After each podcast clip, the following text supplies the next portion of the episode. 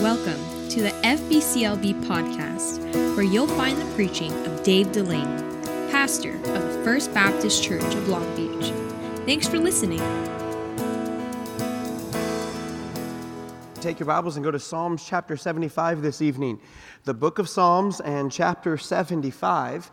We began some time ago. I can't even, it's been so long now, I can't remember. But we began uh, a study through the book of Psalms on our Wednesday evenings. And we are now at Psalms chapter 75. 5, Psalm chapter 75. And if found your place, let's stand together out of respect for the reading of God's word. Psalms chapter 75. And we're going to read all 10 verses together here this evening. And this will be an enjoyable study and, and I think very profitable and very practical for our time together this evening. Psalms chapter 75, really a psalm of worship. A psalm of worship. And a psalm of worship, actually, during a time of distress. A psalm of worship during a time of distress. You say, well, how do we know it's a time of distress? Well, you'll get the sense in just a moment, but look, look at the, the, uh, the superscription for just a second underneath 75 and above verse number one. And sometimes that, that superscription of the psalm, sometimes it gives you insight as to maybe who wrote the psalm or what the event of the writing was. Notice it says to the chief musician, then it says, Altashkith a psalm or song of Asaph. Okay, so Asaph is one of the three musicians that David had. So this is more than likely a psalm of one of Asaph, one of his children. Asaph were a part of the tribe of the Levites, so the tribe of the priest, but their job inside of the priesthood was music. Their job was singing and trumpets. This was, this was their role. They were the musicians that provided music for the time of worship. So this is a psalm of Asaph, but notice the phrase um, Altashkith. See that phrase? Altashkith. Interesting. It's not a name, actually. It's actually a word. So it's not a person by that name. It's a word, and what the word actually means is do not destroy or do not corrupt. Bible scholars think that this psalm was written at the time of the Assyrian invasion, which is uh, recorded in the Kings for us. So think all those terrible, tragic things you remember about the Assyrians invading Israel and then taking people captive and enslaving and murdering and think all those things, right? Got, got all those images in your mind? That's what's happening when this psalm is being written. So Assyria is entering, destroying, ruining, wrecking, burning, pillaging, right? They're doing all those awful things. And this son of Asaph is writing a song for Israel to sing. He's writing a, a hymn for them, a, a psalm for us. And he's writing it, and across the top, he says, Do not destroy this, right? So as they make their way into the temple, these Assyrian invaders would have found these scrolls and different parchments and writings, and they would have torn down most of what was left in the temple. But, but this obviously was, was spared. Do not destroy. Interesting, isn't it? Look at verse number one. Unto thee, O God, do we give thanks. Unto thee do we give thanks, for that thy name is near thy wondrous works declare. Okay, just this, this the sense of the text for a moment. Assyrian army is invading. The psalm writer is writing a song that generations of children will sing from this point forward. Do not destroy this. And here's the first chorus, the first verse of the song. Unto thee, O God, do we give thanks. Isn't that interesting? Told you this was going to be a good one. Look at verse 2. Speaking now, obviously, for the Lord. When I shall receive the congregation, I will judge uprightly. The earth and all the inhabitants thereof are dissolved. I bear up the pillars of it Selah. This is the psalmist now speaking prophetically for the Lord, and he's writing in this sense, and he's saying, Oh Lord, to you we give thanks. Thy name is near, and your works are what we declare. God responding back to the psalmist, When I shall receive the congregation, I will judge uprightly. You get the sense? Verse 4 I said unto the fools, Deal not foolishly and to the wicked, lift up not the horn. Lift up, lift not up your horn on high, and speak not with a stiff neck, for promotion cometh. The, word promotion, don't, don't understand it like a pay raise, okay? Understand it like victory. So, so victory or promotion or celebration, like the, the win. For promotion cometh neither from the east, nor from the west, nor from the south, but God is the judge. He putteth down one, he setteth up another. For in the hand of the Lord there is a cup, and the wine is red, and it's full of mixture, and he poureth out the same. But the dregs thereof and all the wicked of the earth shall wring them out and drink them. But I will declare forever. I will sing praises to the God of Jacob, and all the horns of the wicked also will I cut off, but the horns of the righteous shall be exalted. Herbert Lockyer, writing on this passage, said, Psalms chapter 71 is Psalm chapter 1 played out in a very real and clear way. Remember Psalms 1? And blessed is the man that walketh not in the counsel of the ungodly, nor standeth in the way of sinners, nor sitteth in the seat of the scornful, but his delight is in the law of the Lord. And in his law doth he meditate day and night. But the ungodly, they're not so. They're like chaff that the wind drives away. The godly man, he's like a tree, he's planted, his roots are deep, he's drinking out of the rivers of life. But this ungodly man is blown away. It looks like he's profiting, it looks like he's winning, it looks like he's promoting, but he isn't. Why? Because God is the judge. Because God is the judge. Do not destroy is graciously pronounced over all those that are godly and shall not stand is pronounced over all those that do wicked. Do not destroy is graciously pronounced over all those that are godly, and shall not stand is pronounced over all those that do wicked. What does that mean for you and for me? Our Heavenly Father, we ask you use your word this, this evening in our hearts and lives. Jesus' name we pray. And all the church said together, Amen. Three points. Number one. Three points. Number one. How, how to not be destroyed. How to not be destroyed. Three ways. Number one, thank God for his wonderful works. Number one, thank God for his wonderful works. Listen to it in verse number one. Unto thee, O God, do we give thanks. Unto thee do we give thanks that thy name is near and thy wondrous works we declare. This is nothing new in the Bible. This is nothing new for your scripture memory. 1 Thessalonians chapter 5 teaches us in everything give thanks, for this is the will of God in Christ Jesus for you. In, in everything, give thanks. Paul, the book of Philippians, while he is in prison, what does he say? Rejoice. Rejoice in the Lord always. And again I say, what is it?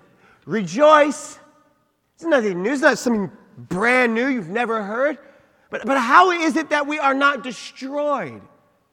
How is it when the invading armies stand on the hill, poised and ready to strike? How is it that we will not be destroyed?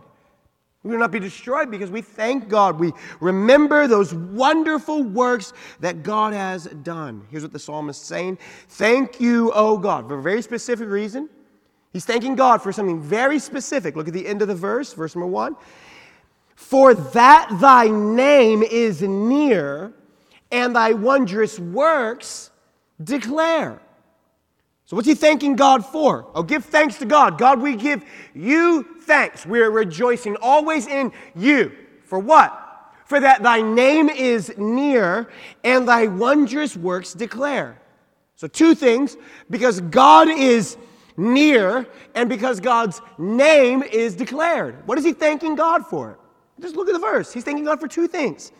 He's thinking that God's name is near and that his wondrous works are being declared. Why are his works being declared? Because God's name is near, that's why.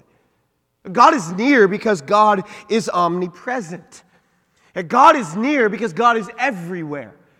Well, God is near because God is not localized. God's not a tribal deity in that sense. He's not limited by space and time and, and force. God is omniscient, God is omnipresent, God can be anywhere, and God is everywhere, right? God isn't limited to one place.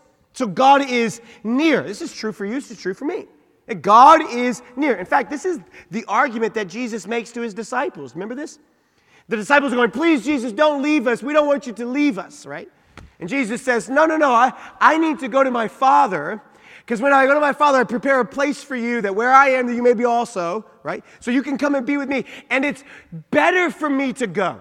Because if I go, then I'll send another, a comforter who will not just dwell with you locally, one individual place, not localized, but will live with you, in you, the Holy Spirit of God, in your heart and in your life. God is near and that God is omnipresent. Wherever you are going, wherever you are headed, and wherever you have already been, God is already there. Think of it any place you go tomorrow, God's already there waiting on you. Think of it. Any place you go for the rest of the week, God's already there waiting on you. God is going with you.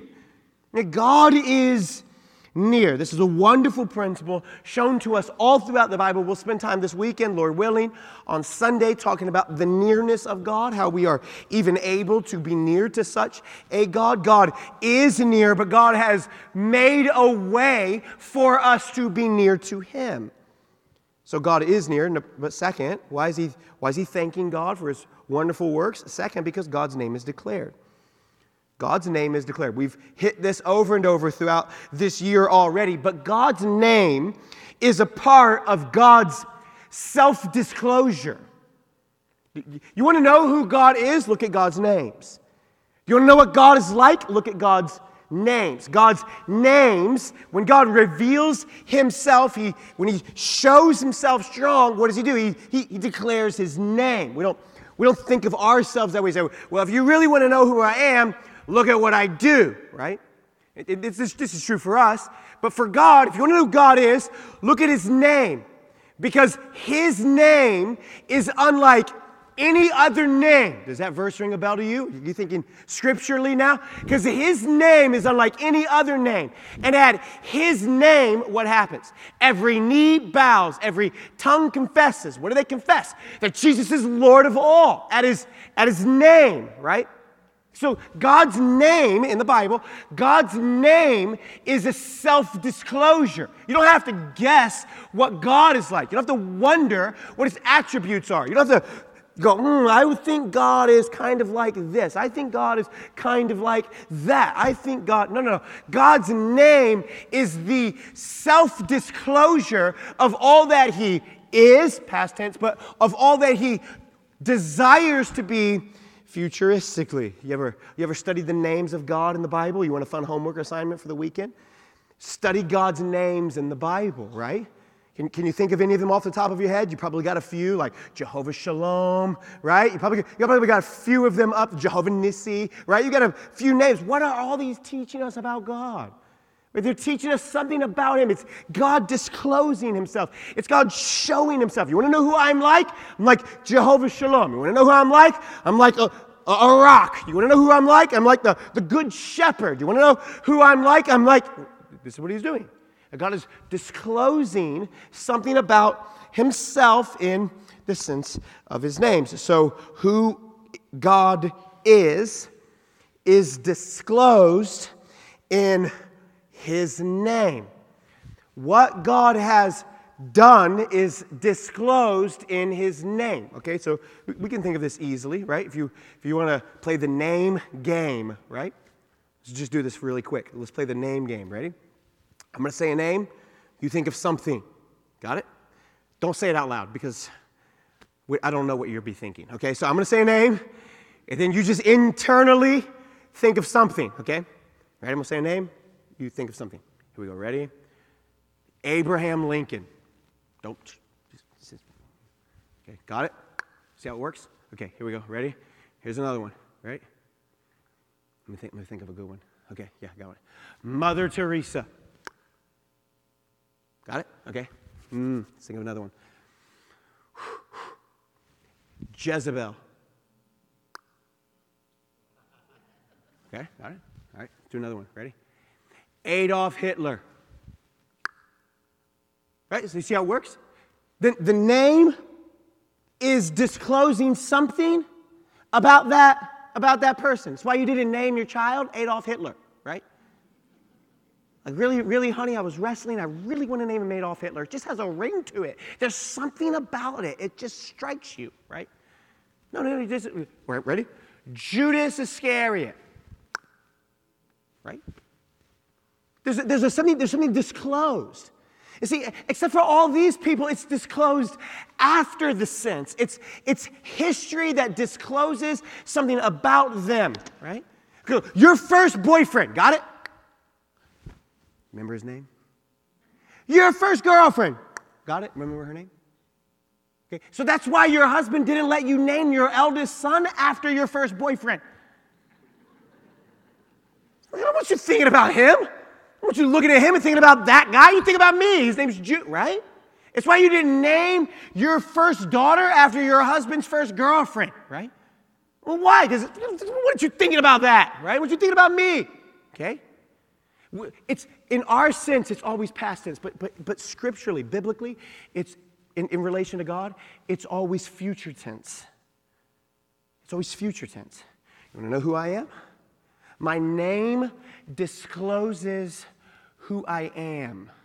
It shows you what I am doing. It shows you what I have done. It shows you who I promised. The name of God ties everything into God's character, God's attributes, God's purposes, God's plan. His name, the, the, the songwriter was right. His name is wonderful. His name is wonderful. Why? Because it teaches us so much about who God is. So thank God for his marvelous works. What are his marvelous works? In verse number one, his marvelous works are two things God is near, and God's name is declared. And when God's name is declared, it's disclosing something about who he is, what he has done, and about what he desires to do. So, the remembrance is what we're going to do in a couple weeks. The remembrance of what God has done is what the psalmist is doing while he's on the verge of being destroyed. You see that? The remembrance of what God has done, reciting God's name, God's near, thanking God for his wonderful works, declaring them by way of his name. The remembrance of what God has done is what the psalmist is doing on the verge of being destroyed. I don't want to be destroyed. How can I avoid being destroyed? Thank God for his wonderful works. Remember what God has done and how He was near, how He drew near, how He came near, how He made it possible to be together because of His Son, the Lord Jesus. Remember His name. Oh, His name. It's so wonderful. There's something about the name, disclosing something about who He is. Want to not be destroyed? Thank God for his marvelous works. Christians who spend no time at all reviewing or recalling or reciting all that God has done for them are believers who rarely sense that God is near. Look, look, at, look at the text. I'm on the verge of being destroyed. Oh God, I thank you. God, we thank you. God, we give thanks to you for that thy name is near and thy wondrous works declare. So, believers who spend time declaring the wonderful works of God, remembering the good names of God, how God has disclosed himself to us in the scripture, these are the Christians who sense that God is near. They understand that God is near. By what? By way of remembrance. By way of remembering that God is this God for me, to, by his name, by way of remembering, then he is what? He's declaring, he's sensing what? That God is now near. This is, this is, this is how it applies to us. How, how does this help us in our, in our individual life? Uh, when we, when we read the scriptures, we, we read the scriptures, look here, that when we read the scriptures, we read the scriptures to see how God is revealing himself in the scripture. You don't, you don't read the Bible simply for information. The Bible has information, but you don't read the Bible for information. You don't, you don't read the Bible just for science. It includes science, but you don't read the Bible for you don't read the Bible for history. It has history, but this isn't what you read it for. The Bible is not primarily a book about science. It's not primarily a book about history. It's not primarily a book about information. The Bible is primarily a book about the revelation of God. God is saying, You want to know who I am? You want to know what I do? You want to know my purposes are? You want to know my character is? Here it is. This is the God I am. The Bible is a revelation of God to man.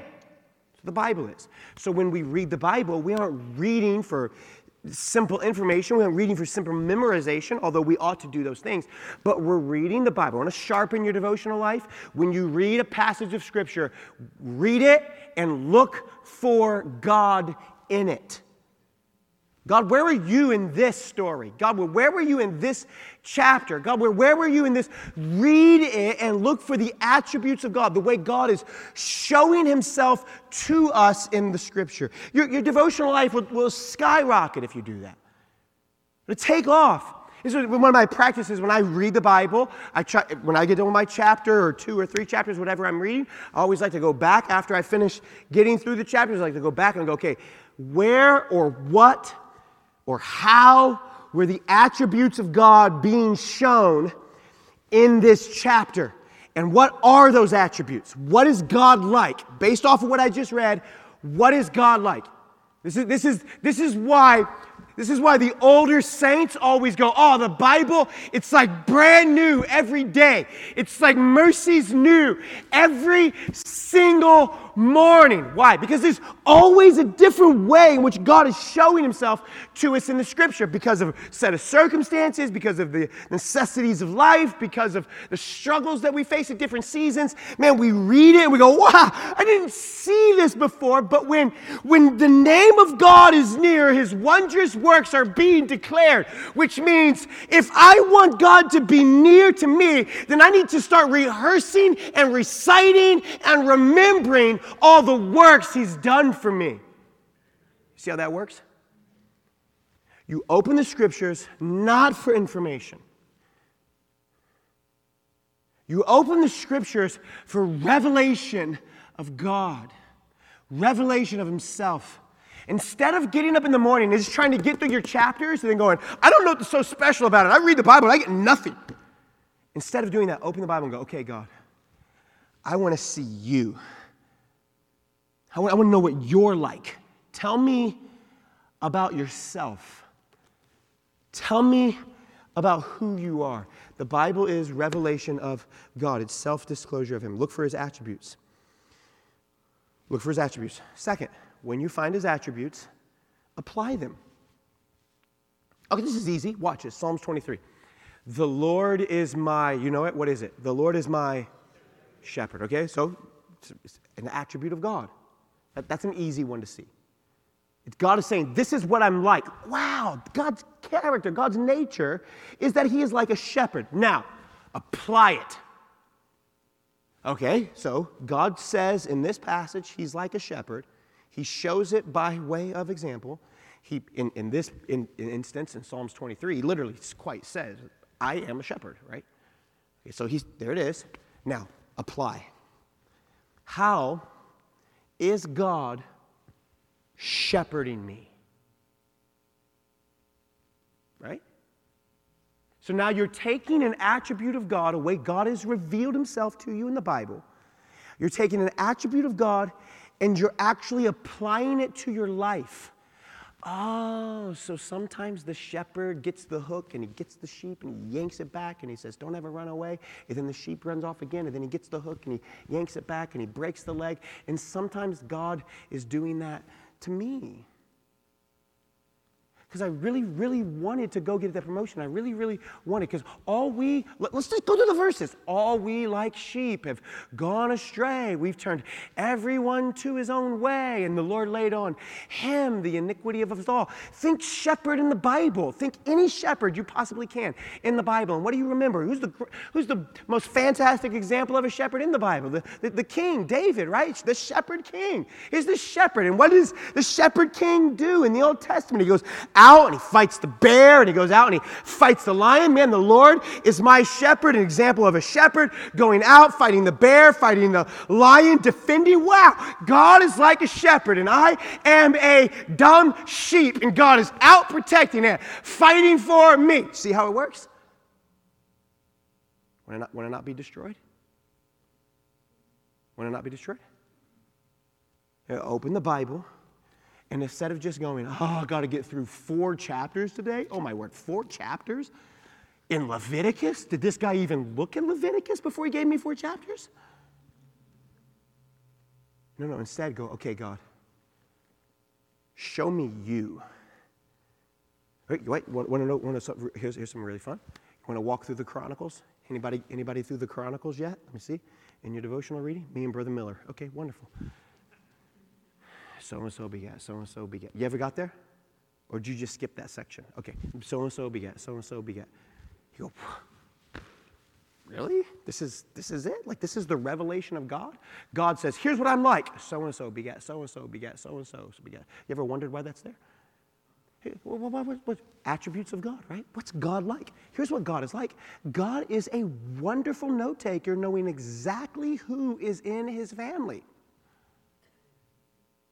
I have a hard time remembering my kids' names. Like, hey, you, which, which one are you? Ethan, Gabriel, Jesse, later, uh, you, come here.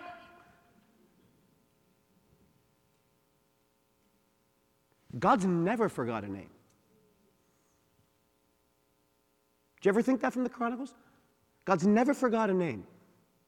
He's never gone, hey, you, what, uh, number four, number four, number, uh, which one are you? Forget which one are you. The big one, the big one, the big ugly one, you, come here. You know what Chronicles shows us? God's a wonderful note taker. He's never forgot one name. Even right now, he knows their names. They mean so much to him that he wrote them in a book and he's preserved them forever in heaven. They fade not away. Did you ever think about that? The names recorded in Chronicles will never fade away. You lost your birth certificate, you had to order a new one. But God, God recorded those names and they'll never fade away. Okay, wonderful. That's, that's an attribute of God. Let's apply it to you and me. How does that matter for you and me? Well, are you in God's family? God's never, God's never woke up one morning and gone, uh, you, which one? Uh, you, uh, no, no, no, no. He knows you specifically. No, just walk. Let's walk out of that. How does God know me specifically? God knows me specifically in so many ways. God knows me individually in so many ways. First, because He brought me into His family. How did He bring me into His family? Through the shed blood of the Lord Jesus Christ, God adopted me into His family. I'm like His favorite kid. Yeah, how does God know me specifically? How does He know me individually? Well, not only am I His family, but He knows every hair on my head, which means God knows me better than I know myself. Do you know how many hairs you have on your head? Well, some of you do, zero. Some, some of you are counting them as they come out into the comb, right? No, no, no, but the, the implication is you don't even know how many hairs you have on your head. But God does. So God knows me better than I know myself. You see how it applies?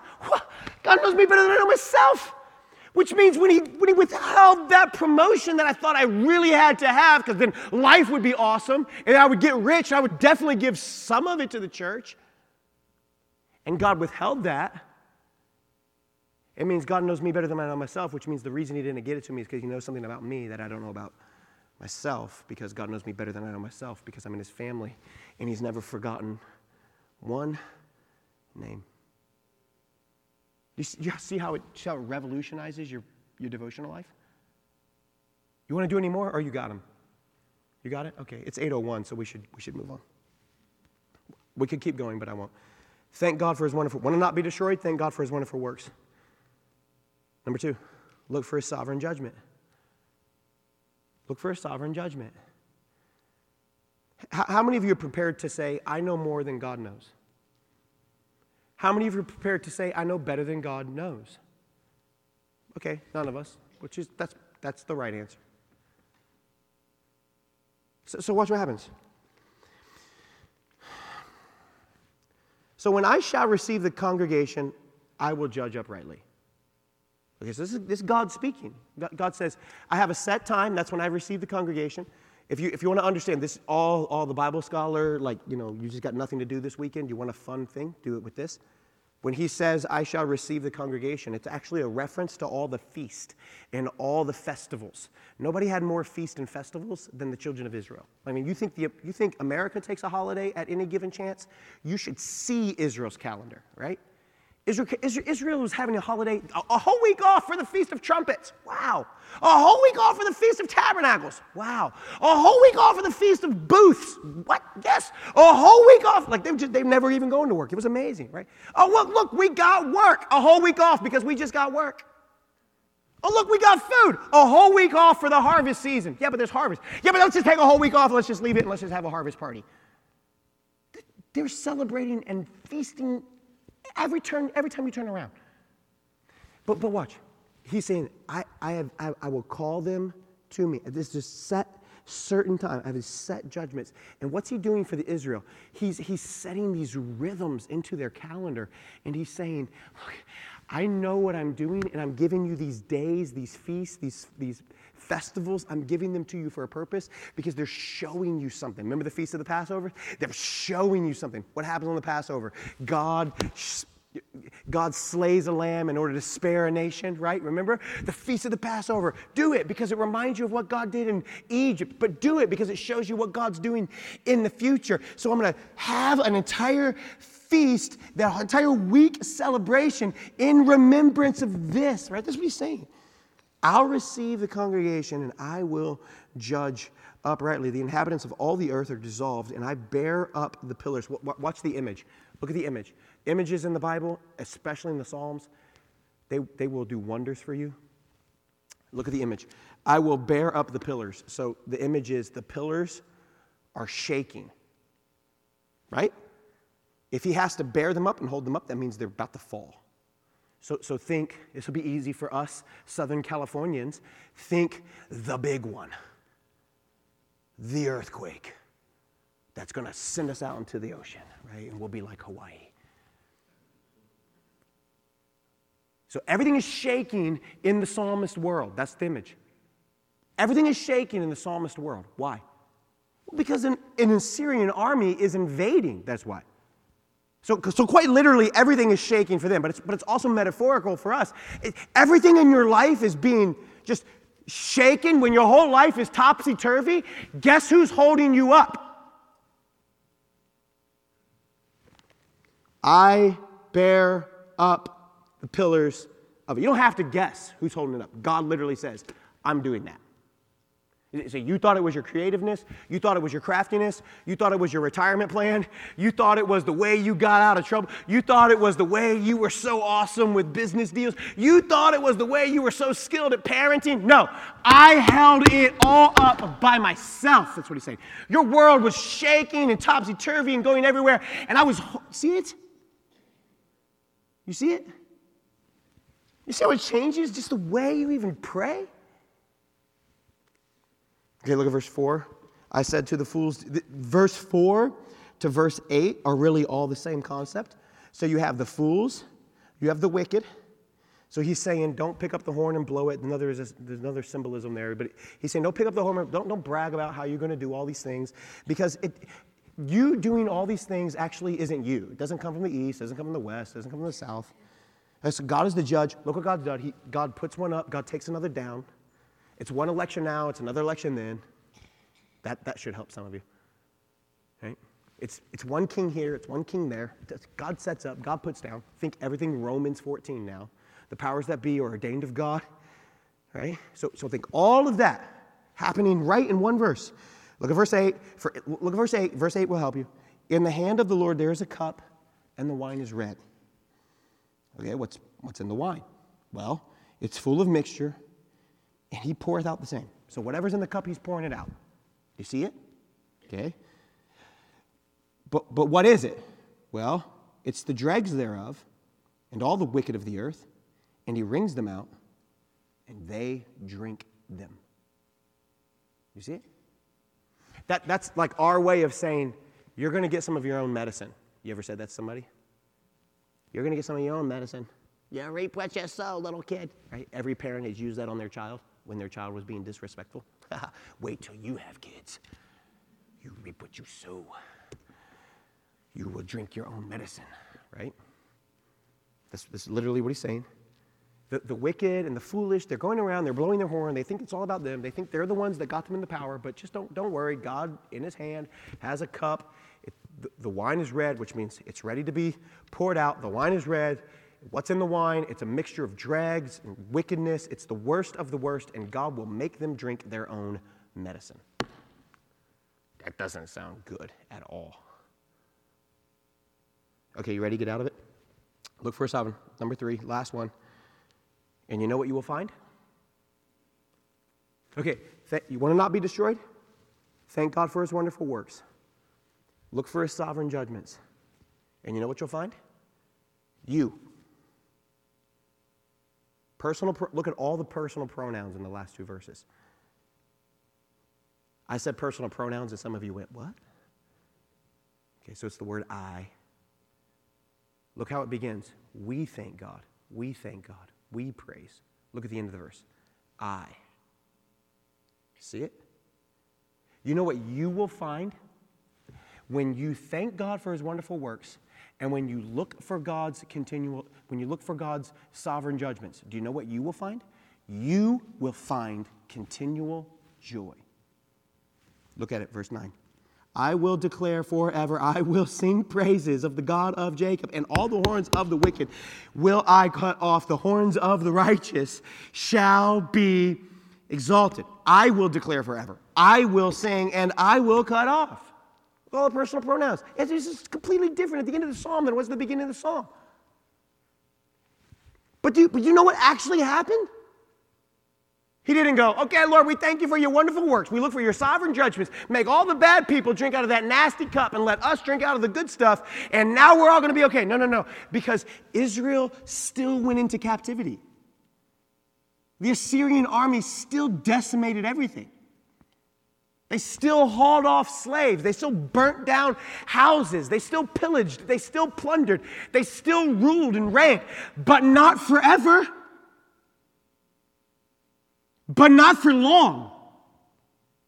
Because God sets up and God takes down, and really, God is the judge in the end. But you know what I can have? Well, I can sing praise forever, and I will rejoice in the Lord. You want to not be destroyed? Want to not be destroyed? Three ways. Look or, or, or thank God for his wonderful works. Look for God's sovereign judgments. And three, you will find continual joy.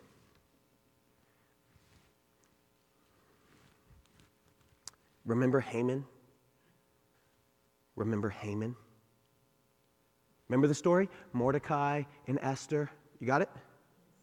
Remember the captivity? Remember, she's in slavery. Remember Haman? Haman's the second in command. Haman writes the rules. Anyone who's of Jewish descent gets hung on the gallows. Haman goes, he can't wait to build a gallows for Mordecai. I'm going to build the biggest gallows. I'm going to hang Mordecai right in the middle of the entire town, and everyone will know that, that Haman hung Mordecai. You don't cross me, Mordecai. Remember that? You got that story going through your mind right now? Who went to the gallows? Haman. Mordecai never stepped foot on the gallows. No, Haman built the gallows for Mordecai, but the Lord gave Haman a drink of his own medicine. You see it? You know, you know the story of Esther, Mordecai, and Haman is? It's a playing out of Psalm 75. Because the Lord sets up, the Lord puts down. The Lord is the judge. And who has the joy? Who has the joy? Esther and Mordecai. Is their life problem free? Nope. Does, does the son of Asaph, does he, does he still go through the entire purging and pillaging and plundering of Israel? Absolutely.